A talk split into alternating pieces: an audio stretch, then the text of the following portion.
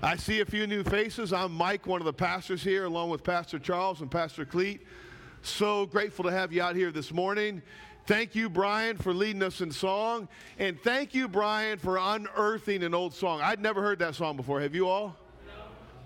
There's some good songs from the past that address attributes of God that tend to be overlooked today. That's kind of an indictment on modern Christianity that there's about one or two attributes of God that songs tend to emphasize at the expense of others. And today we're going to look at an attribute of God that probably doesn't receive a whole lot of attention, but ought to because it's part of understanding the gospel. What we've been saved from and who we are saved to. But before I do that, I did mention uh, this week that we have a couple of very significant announcements. Nick and Tina are going to take announcement two and three at the end of service. So if you're online, don't cut out after the sermon and the songs. We have some significant closing announcements. But the one I want to make is this Wednesday, August 4th, as a church, we are going to start having a weekly midweek gathering. That's Wednesday, October 4th. That's two months away. We're going to start a weekly midweek gathering consisting of a meal. Food makes everything good. And then Bible study and a time of prayer. So basically, what it'll look like, and we'll be making many announcements and inviting people to help out in various ways to support this new endeavor. But from 6 to 6:30, we will have an all hands on deck meal here at the post office, and then from 6:30 to 7:30, we will have a time of Bible study led by one of the elders. 30 minutes on that, and then 30 minutes in prayer. And really, our hope is this is going to be highly relational you might call this a home group on steroids. All of us coming together. We'll put out the tables and we'll have a nice meal together. It will be instructional. We'll be walking down the Word of God. And it will be intercessional, we'll be spending time in prayer together. And our hopes that it will not only be relational and uh, intercessional and instructional, but ultimately that it will be powerful, that it will grow us up more in the faith as we reach out. So, when are we starting that? Yeah, that's good, good. And it's so important that at least for this season, we are putting home groups on pause or hold. And Pastor Charles has already reached out to all the home group leaders to let them know this.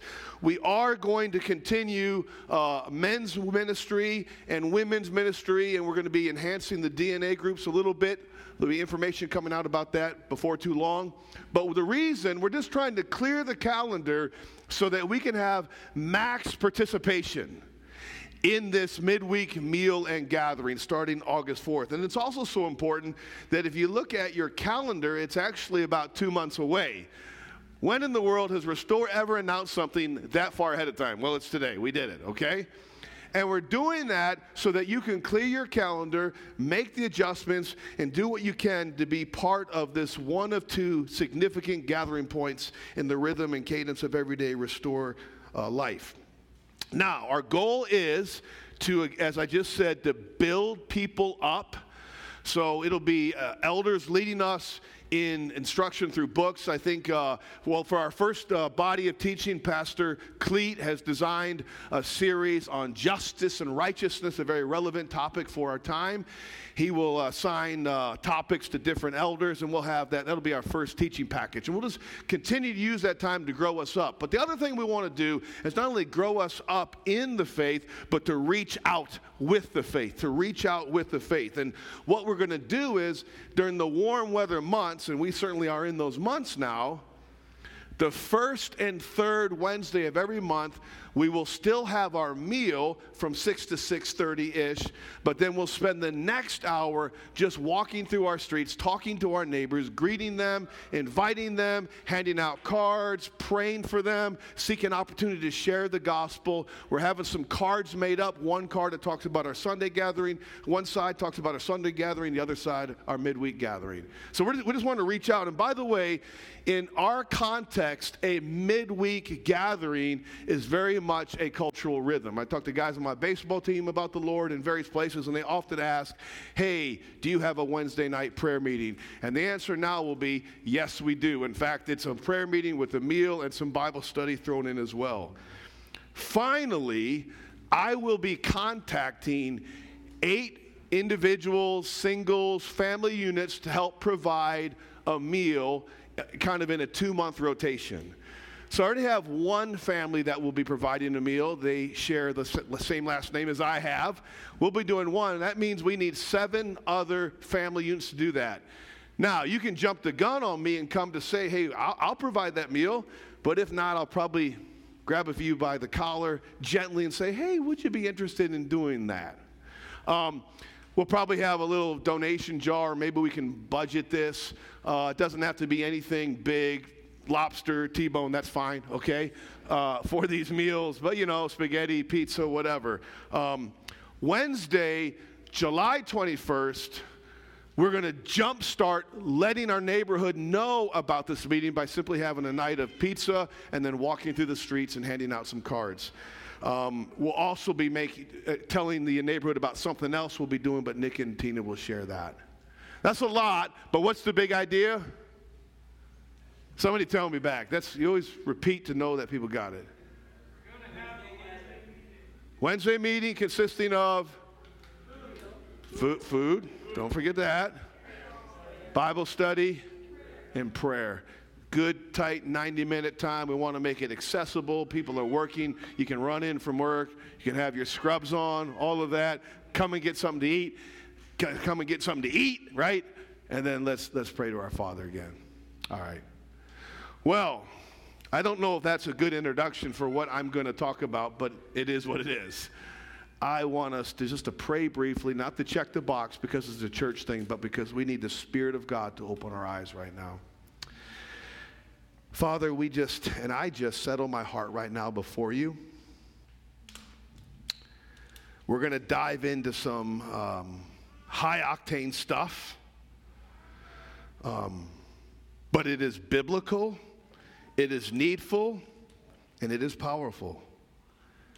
Lord, for whatever reason any person finds themselves here, whether willingly or under the duress of pressure, ultimately they're here because you have them here.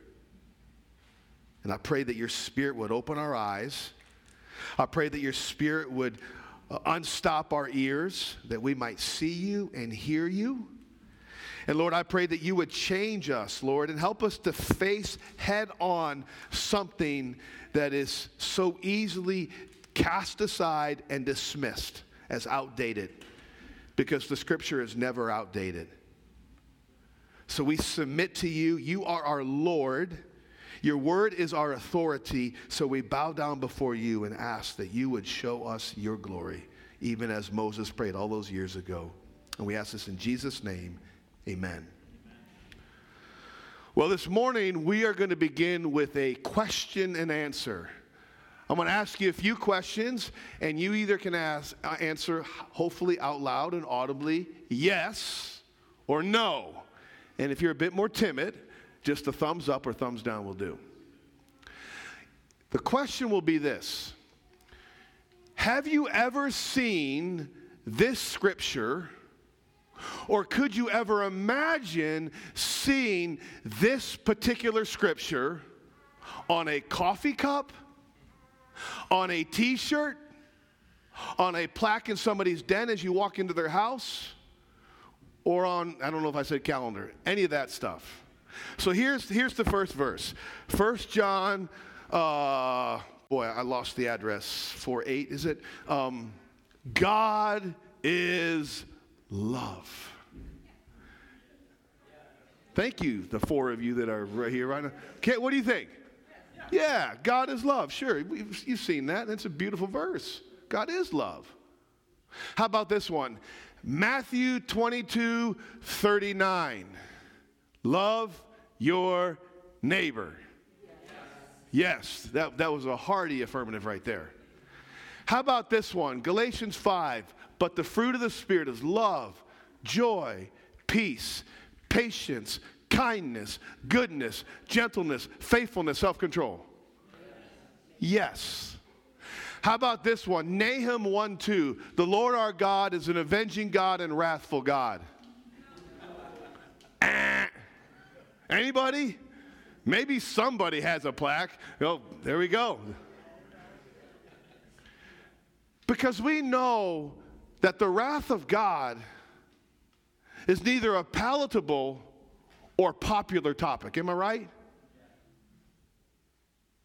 And yet, the history of revival, both in the book of Acts and then through Christian history, reveals that when revival begins to come, the people of God return, and here's the big idea they return to the reality of the wrath of God.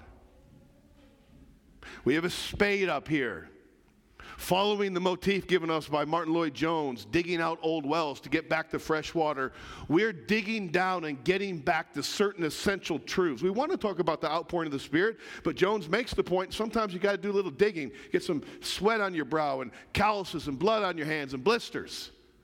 So we've been getting back to the authority of God's Word. That was one message. Get back to the book. Last week, Pastor Cleet preached on getting back to the um, unequivocal necessity of absolute obedience to God. That obedience is not secondary optional. Well, today we're going to get back and recover the reality of God's wrath. Now, what goes through your mind when you hear God's wrath? What is wrath? You ought to be asking that question biblically. One person put it this way God's wrath is what happens when God's holiness meets our sinfulness. God's wrath is what happens when God's justice meets our rebellion. God's wrath is what happens when God's righteousness hits our unrighteousness. God's wrath is what happens when his pure good meets our pure evil. Now, let me give you a definition. There's tons of definitions you could use. Here's one that's rather user friendly God's wrath is this the wrath of God is his holy and righteous response to all that is wrong and evil. The wrath of God is God's holy and righteous response to all that is holy, to all that is wrong and evil. And as you can see, you really can't talk about one attribute of God disconnected from another attribute of God. You would expect, of course, the world to recoil at the idea of the wrath of God, right? But increasingly, Christians dismiss the wrath of God. Did a bunch of reading, of course, in Scripture, but then in the history of the church's understanding of the wrath of God this last week. And I came across uh, one scholar making this observation that before 1750, you would have been hard pressed to find any re- reputable pastor or theologian who would have objected to the wrath of God.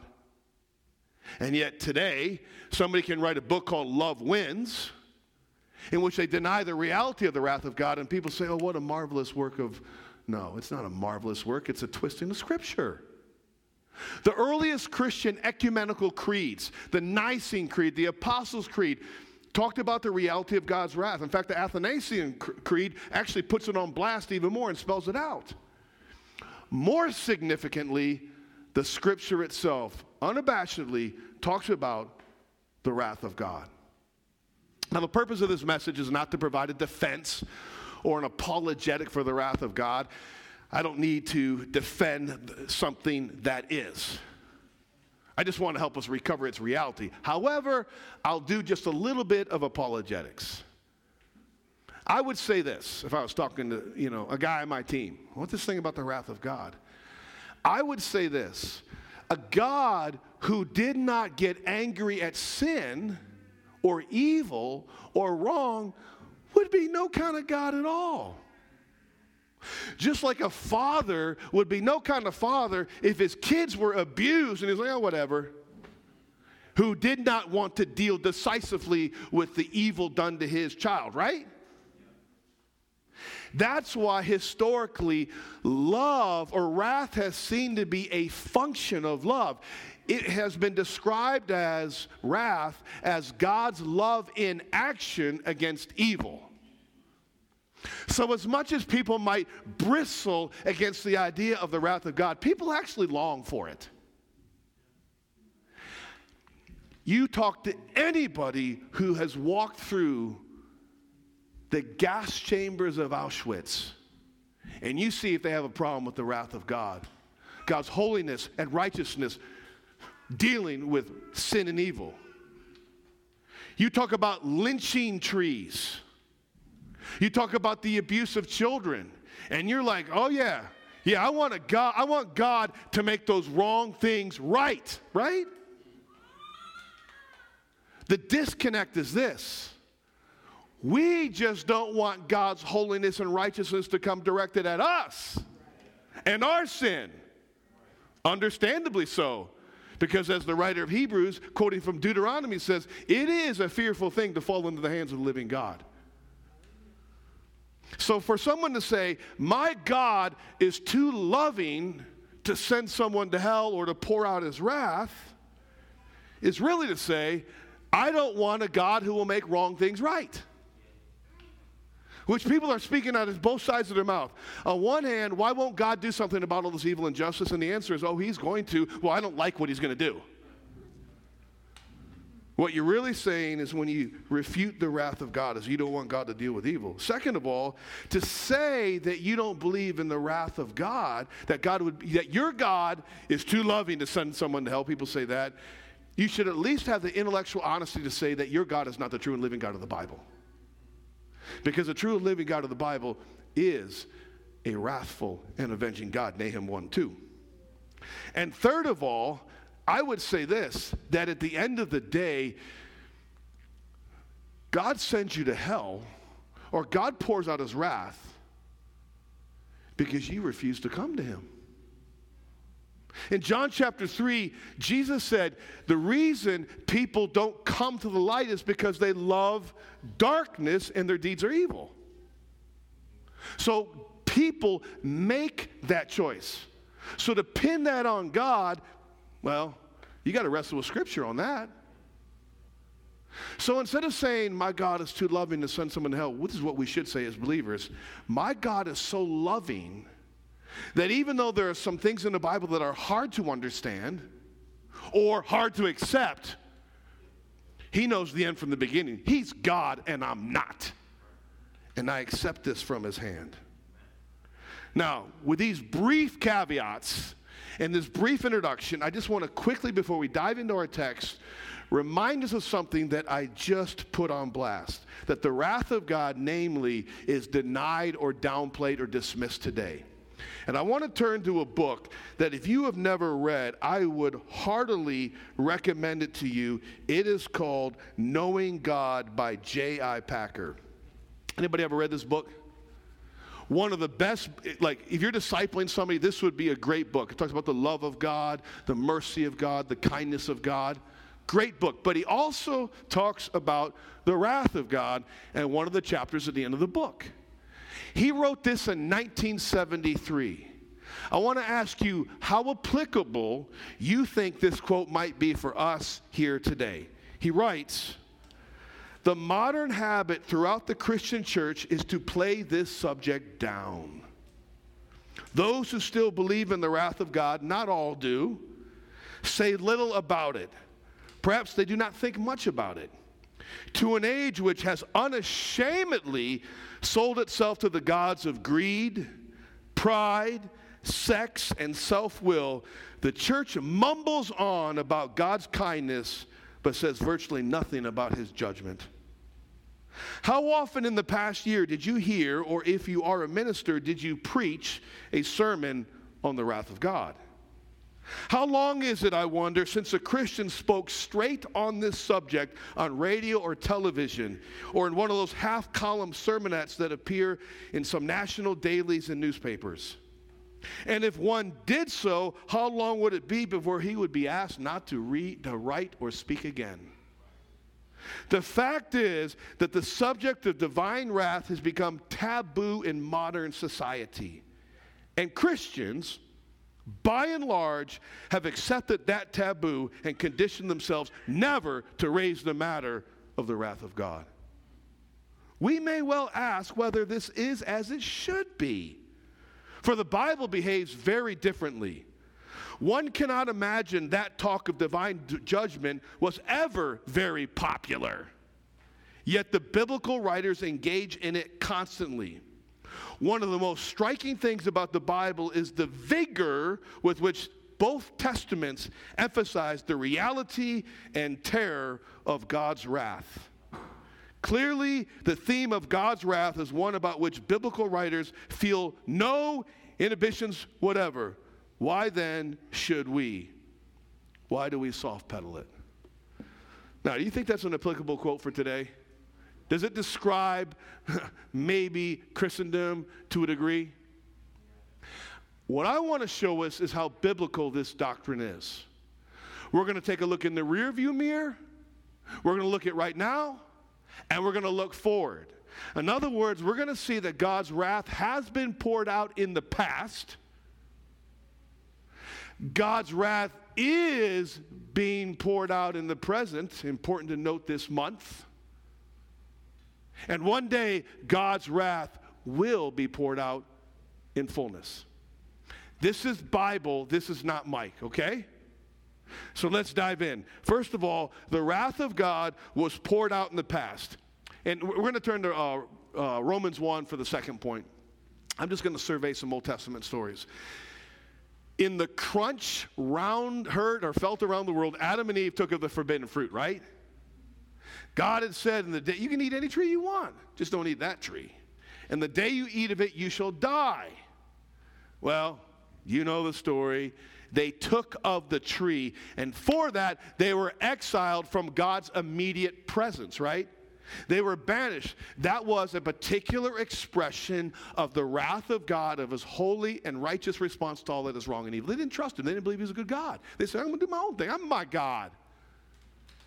Well, because when they did that, they injected the pandemic of sin into the bloodstream of humanity so that all of us are born sinners. Genesis chapter 6, verse 5 God looks upon the earth and he saw that every imagination of the intention of their hearts was only evil continually. That's not a great uh, summary, is it? So, what does God do? He floods the earth. Genesis 6 through 9 everybody except a handful of people who believe God, Noah and his family, are destroyed in a worldwide flood. But again, even though they were righteous because of faith in God, they still carried in their bloodstream, as redeemed people do today, the, the, the virus of sin. So you get to Genesis chapter 19, and you got two cities. Anybody know where I'm going with this one? Sodom which is the word where we get the word sodomy from. That's instructive. Sodom and Gomorrah are destroyed by fire and brimstone. Now, I don't put my hope in archaeologists. I put my hope in the God of this book. But it's interesting. Archaeologists have recovered one of those places full of fire and brimstone. Hmm. You go on a little bit further and you get to say Exodus 14 and 15. The Egyptians are terrorizing, brutalizing, the Israelites. God says, No, I'm, I'm going to rescue you. And you know the story. The whole Egyptian Pharaoh's army is annihilated by the wrath of God at the Red Sea as he just lets the water crush them. Hubcaps and hearts and everything in between destroyed. Then you keep on going. That's kind of the wrath of God on a macroscopic level. On a microscopic level, you get a little vignette of this in Leviticus chapter 10 when Nadab and Abihu, they know how to worship God their own way. So, against the clear decree of God, they bring some strange fire up into that temple. Bam! God drops them. That was the wrath of God. Or you go to Numbers chapter 16. Korah thinks he knows better than the God ordained leader Moses and Aaron and the rest of them. So Korah raises up a squad of people. They begin to murmur and complain and talk behind the scenes and, and, and foster rebellion and dissension and all that. God ain't having that. And he opens up the ground and they literally are buried alive. I can't imagine a worse way to die than being buried alive. And if that's not enough, the survivors, their households included, are hit by fire from heaven above. These are not just Bible stories we try and clean up and sanitize for children's church, right? These are graphic stories meant to grip us and to stun us with the reality that the Lord is holy and righteous. And that ain't good for someone who persists in their sin. I could go on and on and on. But I think I've made the point, right? It was poured out and passed. In fact, I'll just add this and then we'll move on. In the Old Testament, there are over 20 words that re- reference the wrath of God that appears some 582 times. So it's not like I'm trying to just take a verse out of context for crying out loud, right? This is thoroughly biblical. The wrath of God was poured out in the past. Now, second of all, the wrath of God is being poured out in the present. As I just said, when Adam and Eve sinned, they plunged all of humanity into sin as well, right? It says in Romans 5 and 21, wherefore is by one man, Adam, sin entered the world, and death by sin, and so death passed upon all men. Why? Because all sinned. The penalty for sin is death. It's an expression of God's wrath. So, first of all, physical death, and second of all, eternal spiritual death separated from his presence. You know what that means? Somebody wrote this. This was so gripping for me. Every cemetery you ever pass, we had this game growing up that when you drive past a cemetery, you got to hold your breath. Who's played that game? And you get to a long cemetery, like, I can't do this. Our breath should be taken in a different way. Because every time you drive past a cemetery, this man said, it's a testimony to the reality of the wrath of God death by sin.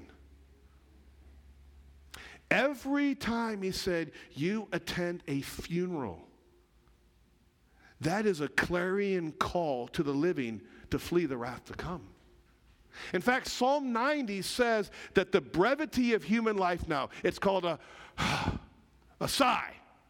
The brevity of human life is a mark of God's wrath that hangs over humanity. Now, Romans 1 and verse 18 reads this For the wrath of God is revealed from heaven against all ungodliness and unrighteousness of men who by their unrighteousness suppress the truth. Is that a coffee cup verse? is that a calendar? No, not really. He says the wrath of God is revealed, and it's in the present indicative tense, meaning you could, you, you could translate it this way the wrath of God is being right now revealed from heaven. So, being a student of Scripture, you should ask the question well, why is the wrath of God being revealed? And then, more uh, relevantly, is more relevant, it would be why is the wrath of God being revealed, okay? So we want to ask the text the question well, why is the wrath of God? And then how? Why, why, is it? And he says, because of all ungodliness and unrighteousness of men who by their unrighteousness, anybody have the text in front of them? They do what with the truth? Suppress, the truth. It's a willful, volitional holding down of the truth that's apparent to everybody that God is God. Last night we began because we got a heat wave coming, setting up our little nice little backyard pool. We're on like year four. We don't know if the liner is going to make it. We're taping up holes and all that. Got a little basketball hoop near it.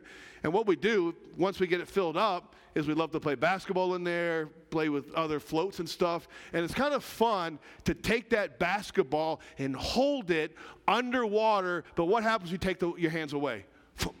Pops up and maybe you'll hit somebody or whatever. We're, we're, we're, suppressing, if you will, that, that, that basketball. We're willfully, volitionally holding it down. And I'm just telling you, the fool has, has in his heart, there is no God. God doesn't even bother to give a defense of his existence, his existence. He just says, I exist.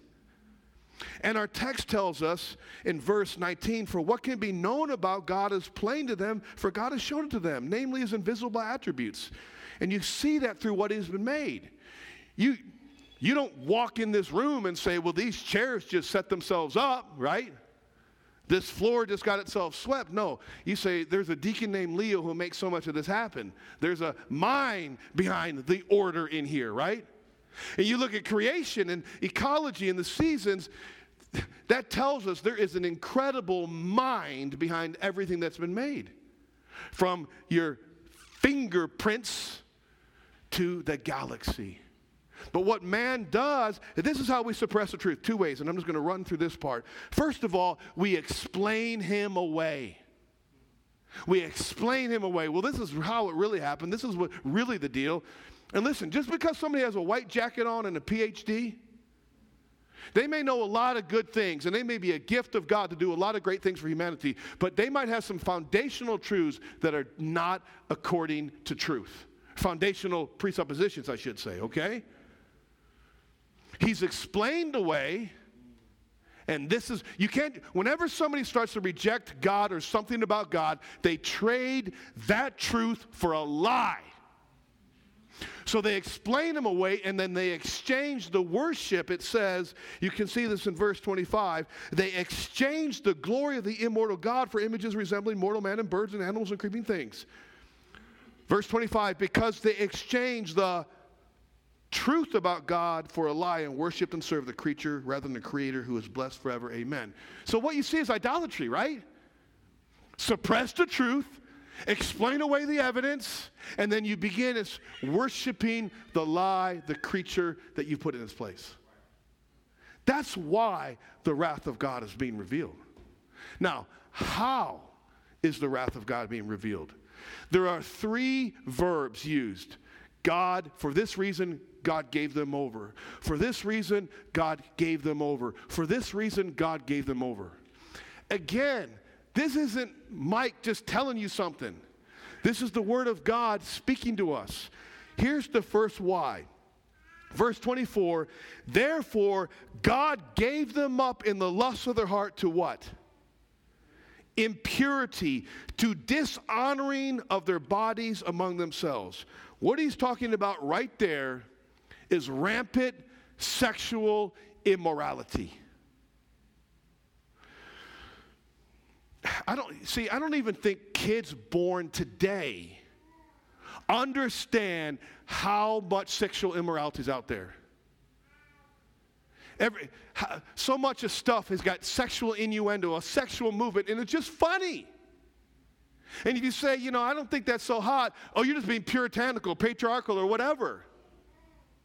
We live in a time of rampant sexual immorality when the vast majority of kids are born without a father there? And this is not a personal indictment against anybody. Listen, I've got my past, you got your past. We're talking about societal level things, right? And God can scoop anybody out of grace of any bad decision you've made, and I've made mine. But this is what the Apostle Paul is saying, right? Rampant sexual immorality. In fact, you start talking like, you know, maybe you ought not to watch that or listen to that. Well, you're just being legalistic. No, maybe you just care about the holiness and righteousness of God. We live in an X rated time. And I don't think it's insignificant to say that, um, how would I put it? Uh, like a, a PG movie today would have been an R about 20 years ago. That's true. That's true. And, and ours today probably would have been an X 20 years ago. And it's just accepted. You know why? Because it's God giving over a society. To, to, you don't want to eat out of the trough? You can eat out of it. Number one, he gives them over to sexual immorality. Then, watch this, verses 26 and 27.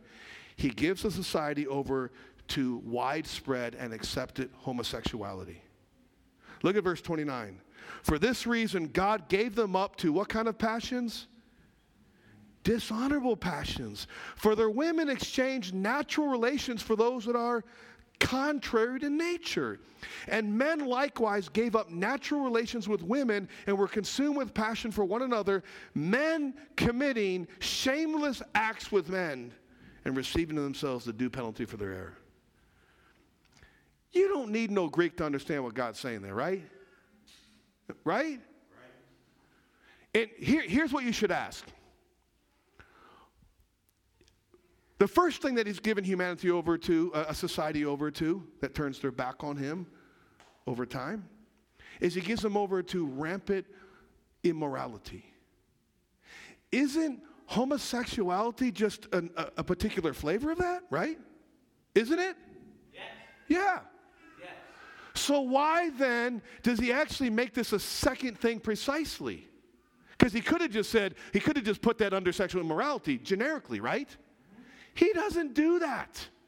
He actually precisely names this specifically as a second thing a society is given over to. Why? Why does he do that? Well, uh, letting the text speak, speak for itself because, because it is so unnatural. Because it is so unnatural. The women exchange natural relationships for those that are contrary to nature, and men likewise gave up natural relations. So I think the answer is God doesn't just lump this in with verses 25, 24, and 25 because it is so unnatural. It used to be that people just wanted to come out of the closet, and now people want to change their birth certificate and command you to celebrate that. And Christians are jumping on board with that. Now, to be sure, Tony Evans, I listened to his message on this text, it was really helpful. Tony Evans did make the point that for a tiny fraction of a percentage point of people, there are chromosomal issues. We live in a fallen world, the fall has even hit our bodies, right? And so there would be a struggle. What, what, what gender am I? And to those people, we ought to have nothing but care and compassion, right? Amen. And he also makes the point that many people get caught up into homosexual practices as a result of abuse that they've experienced. And there likewise ought to be incredible care and incredible compassion. But don't let that overshadow what he's getting at right now. Because he is not addressing so much people on an individual level, but on a societal level. And what he is saying is the mark of him pouring out his wrath on a society is that he makes, he gives them over to widespread, accepted, celebrated homosexuality. That's the text, right? Then, third of all, verses 28 through 32, here's the third thing. And since they did not see fit to acknowledge God, remember, suppression, exchange, all that, God gave them up to what kind of mind? Debased mind to do what ought not to be done. They were filled with all manner of unrighteousness, evil, covetousness, malice. They're full of envy, murder, strife, deceit, maliciousness. They're gossips, slanderers, haters of God, insolent, haughty, boastful, inventors of evil, disobedient to parents, foolish, faithless, heartless, ruthless. Although they know God's righteous decree that those who practice such things deserve to die, they not only do them, but give approval to those who practice them. Watch that last, that, that, that's kind of the capstone phrase right there. Well, I'm not really down into that, but I think it's fine. No, you give approval. And the world's going to want you, the world knows that it doesn't have the approval of God over certain behaviors, and so they want to find justification with the approval of, of humanity. So don't miss the big point. God's wrath is being poured out when? Right now. His wrath is being revealed from heaven. So somebody might say, Hey, I'm just doing me. Don't play yourself. Doing me might be God doing him and giving you over to his wrath as you turn away from the light. Well, third of all, we're going to look at the wrath of God that's going to be revealed in the future. The wrath of God was poured out in the past. The wrath of God is being poured out right now. And one day, the wrath of God, in a way we've never experienced it, will be poured out. Paul, and I, am going to do this point real quick. In Second Thessalonians 1 says this. I'm picking up right in the middle of verse 7 if you, if you turn there. He says, When the Lord Jesus is revealed from heaven with his mighty angels in flaming fire, inflicting vengeance on those who do not know God and on those who do not obey the gospel of our Lord Jesus, they will suffer the punishment of eternal destruction away from the presence of the Lord and from the glory of his might on the day when he comes to be glorified in his saints and marveled at by all who believed. That's kind of cut and dry, isn't it? Future wrath. Now, as you as you in your mind think of um, the apostolic company, and you were to, if someone to say, which one of those apostles you think was the fire and brimstone guy? Which one would you pick? I know who I'd go with. I'd go with that salty fisherman, Peter, right? He'd be the fire and brimstone guy. But you know who the fire and brimstone guy is? The one who laid his head on Jesus' chest. Seems awkward to us today, but that, that's how they related. It was perfectly normal and fine. David and Jonathan. It was John. John. Listen to what John says. In, in Revelation chapter 6, John says that the day's coming when the kings of the earth and the great ones and the generals, the rich and the powerful, well, let me cut to the chase. They'll call to the mountains and rocks and they'll say, Fall on us and hide us from him who sits on the throne and from the wrath of the Lamb. Did you ever connect wrath with Lamb? Jesus, the Lamb of God? For the great day of wrath has come, and who can stand? I'll flip over to Revelation 14. You can go there if you'd like with me. I'll read it. Talking about pouring out judgment. Verse 9, and another angel, a third, followed them, saying with a loud voice, If anyone worships the beast in its image and receives a mark on his forehead or on his hand, he will also drink the wine of God's wrath, poured full strength into the cup of his anger, and he will be tormented with fire and sulfur. Now, let, let me just say this um, the mark of the beast is not a vaccine, okay? The mark of the beast is something you knowingly take in rejecting God, okay? Because I've heard some silly stuff out there, right? But it is real. And the point is, when people reject God, they said, I want to receive wrath. And then I'll go to Revelation 19. This is the context of the wedding supper of the Lamb, an incredible celebration for all of God's kids. But then Jesus is going to come and he's going to deal with the Auschwitzes and he's going to deal with the sin in hearts conclusively and decisively. Because it says in Revelation chapter 19, verse 15, from his mouth comes a sharp sword with which he shall strike down the nations, and he will rule them with a rod of iron. He will tread the winepress of the fury of the wrath of God the Almighty. The wrath of God, my friends, was not invented by some jugular vein popping, red faced, airbagged, pulpit pounding, fear mongering preacher. Unless you think Jesus fits that bill. Because Jesus talked about hell more than he did about heaven. In Matthew chapter 3, Jesus talked about a time when the wheat is going to be separated from the tares, and the tares, the chaff, is going to burn with fire unquenchable. Not just fire, fire unquenchable. In Matthew chapter 7, he talked about certain people, he's going to say, people who rejected him or just plain, depart from me, you worker of iniquity.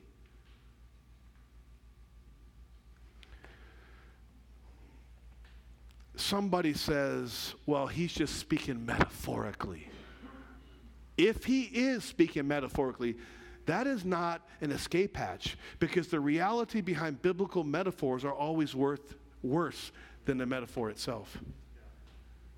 No one spoke more decisively and clearly and openly and plainly about the wrath of God than Jesus Christ himself. You wouldn't know that though, would you? Have you had a pop culture Jesus? Would you? In Matthew 10 28, he said, Do not fear him who can destroy your body, but not your soul. Fear him who can destroy both body and soul in hell. One guy said, and I would say this myself I believe in the wrath of God because I believe in Jesus. But you know what? Not only did no one speak more clearly and candidly and plainly and openly about the wrath of God than Jesus.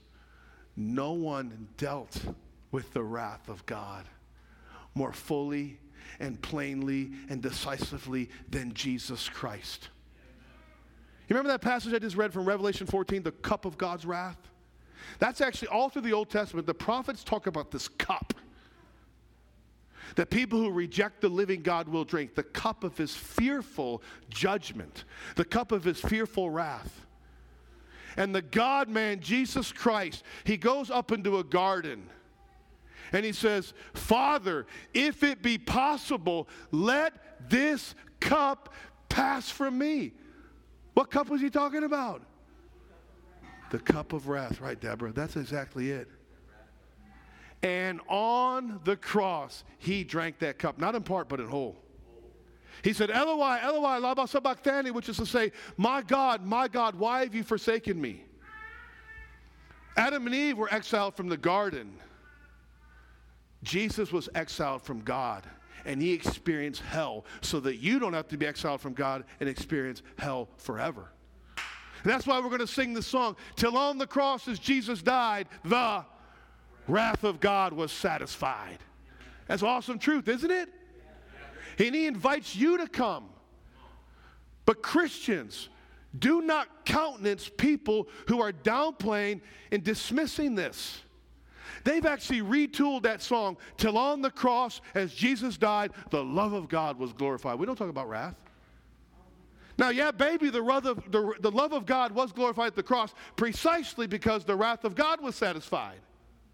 In fact, that's why it says in 1 John 4:10, it was love that compelled God to send his son Jesus. Herein is love, not that we love God, but that he loved us and sent his son to be the wrath absorbing sacrifice for our sins. And Jesus would save whoever you are right now if you would turn to him.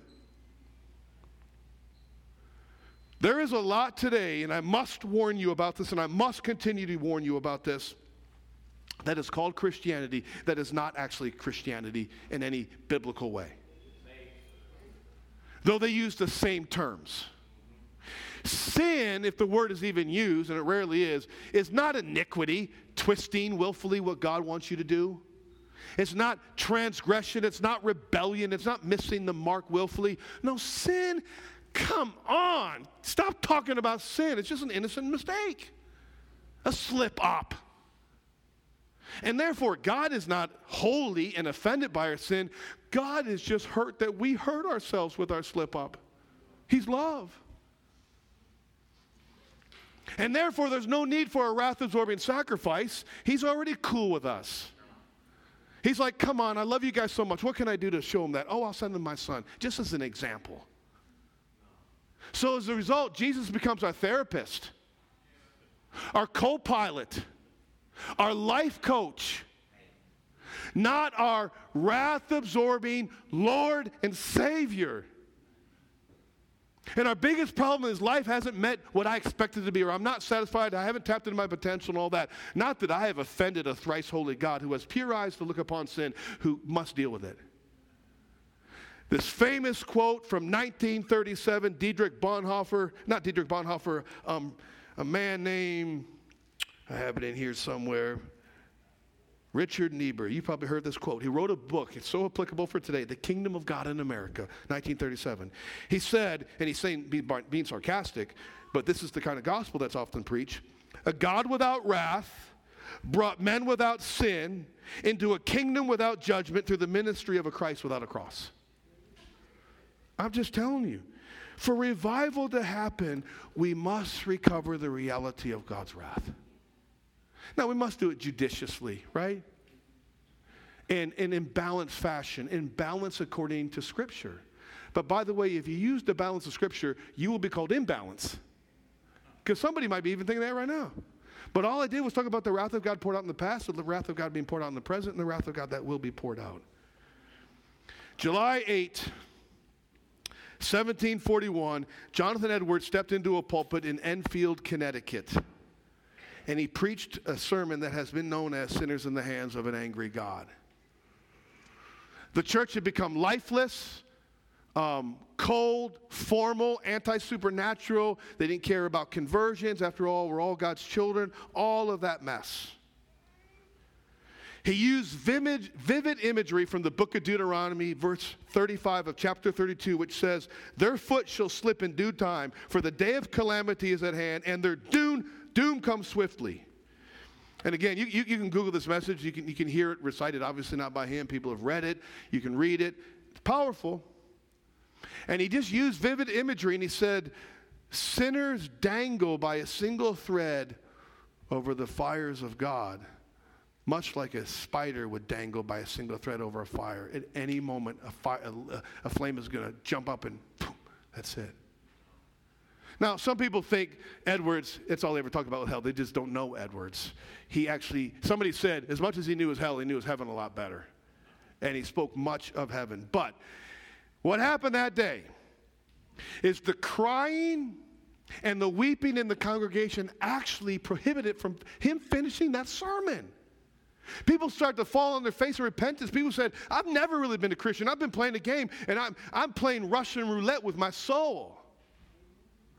He wasn't the only guy to say, well, he's a Calvinist. You know, those Calvinists talk about that stuff. No, the Arminian John Wesley did too. He had these thing called holy clubs, almost like D groups, and they would ask this question Do you wish to flee the wrath to come and be saved from your sins?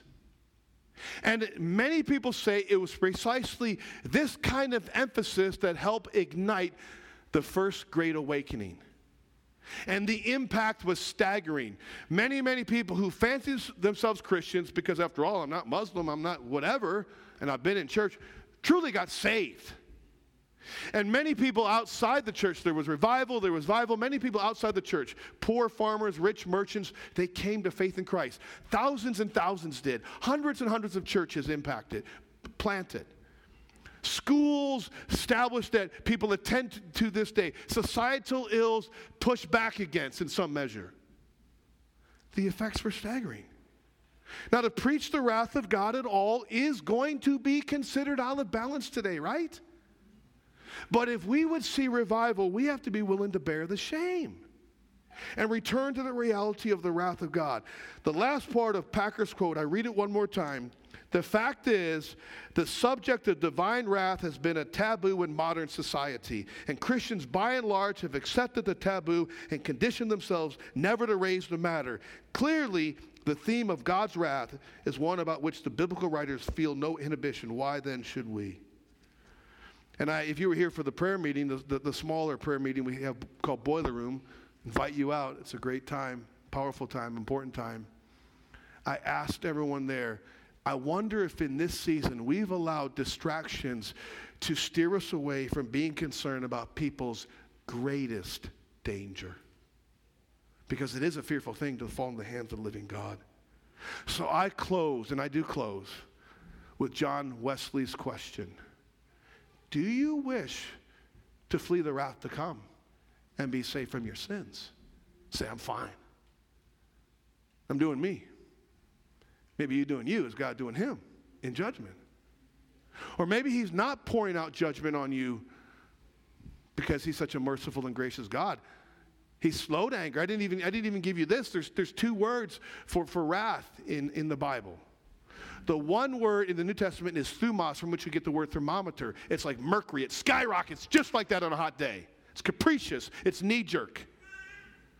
That's not the kind of wrath of, that's not the word for, for, for Jesus' wrath. It's the word orge, which means a settled dis- disposition against all that is wrong and evil.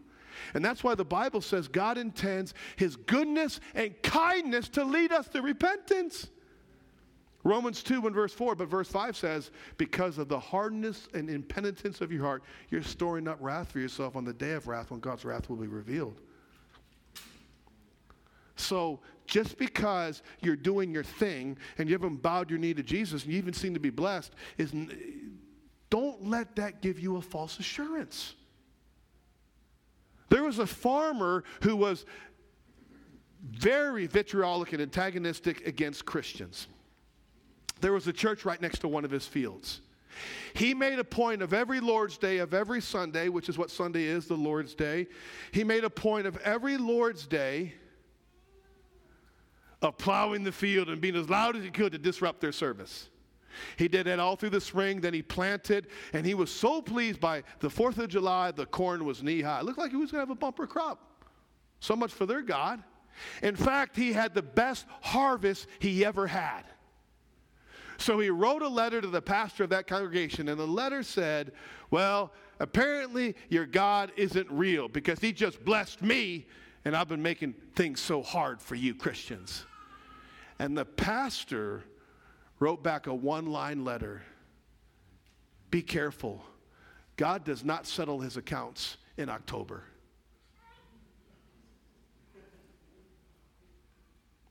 Do you get that? But God settled the account at the cross for all who would believe. Jesus drank the cup of wrath that you and I might drink the cup of salvation. This is the word of God. Father, thank you so much for your love and your grace and your mercy.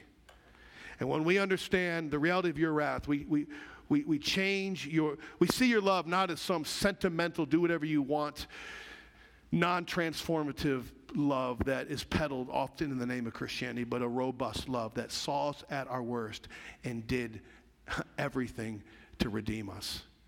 God bearing his own wrath to save us from the wrath we deserve. And as we turn to the Lord's table, Lord, I pray that we would see something in the Lord's table that reflects what Jesus went to drink that through to drink that cup. In Jesus' name, amen. All right, this is the Lord's table right here. You should have, um, looking forward to going back to how we used to do Lord's Supper, but we have some of these. Um, there's the bread represented by the wafer, and then the juice, the wine represented by the juice. On the night that Jesus Christ was betrayed, he took bread. And when he had eaten it, he said, Take, eat, every one of you. This is my body broken for you. And when they had finished the meal, he took the cup and he said, Drink this, every one of you. This is my blood shed for the remission of your sins. Now, if you have never confessed your sin and turned to Jesus in any real way, do not, do not, do not do this. I don't usually warn people so, so strongly, but in 1 Corinthians 11, that's what the Apostle Paul does. If you are taking this without really having seen your sin and run to the Savior, you're actually putting more stuff in the cup of your wrath. That's why he says this is a very, it's, it's a celebration. This ain't a funeral, but it's a serious one, right? But if you have, then I want to assure you, brother and sister, there is therefore now no condemnation for those who in Christ Jesus. And there is no sin that you have ever committed that is not washed away by the blood of Jesus Christ. I guarantee you this if there was a movie played of the sins of my life, I would probably run out of here and I would never want you to see my face again. Right? God has seen them. And Jesus took them on the cross. He took all the sin of all who believe. What can wash away my sin? Nothing but the blood of Jesus. What can make me whole again? Nothing but the blood of Jesus. So, whether it's any of the sins that, that we talked about here from Romans 1, you know, it's, you know what it says in 1 Corinthians? Do not be deceived, neither fornicators, that's the sexual immorality, nor idolaters, nor homosexuals, nor thieves, nor covetous, nor drunkards, etc., etc., will inherit the kingdom of God. Not while you're sticking to your sin. But then he says, But you were washed, but you were justified, but you were sanctified in the name of the Lord Jesus Christ. In other words, he's talking to people who, who were in those lifestyles who've been redeemed out of it. So do not let the devil lie to you that you've sinned away grace. You haven't. What you do need to do is repent of your sin and receive the Savior. And what a great day that would be. that would be the day of salvation for you. And if, if, that's you, you can call upon him right now. And if you need to talk to somebody, please talk to Pastor Charles, Pastor Cleet, maybe whoever brought you. Our desire is that people flee the wrath to come and find forgiveness of sins in Jesus Christ. That is what begins to change a human heart and a human society. Let's eat and drink and celebrate.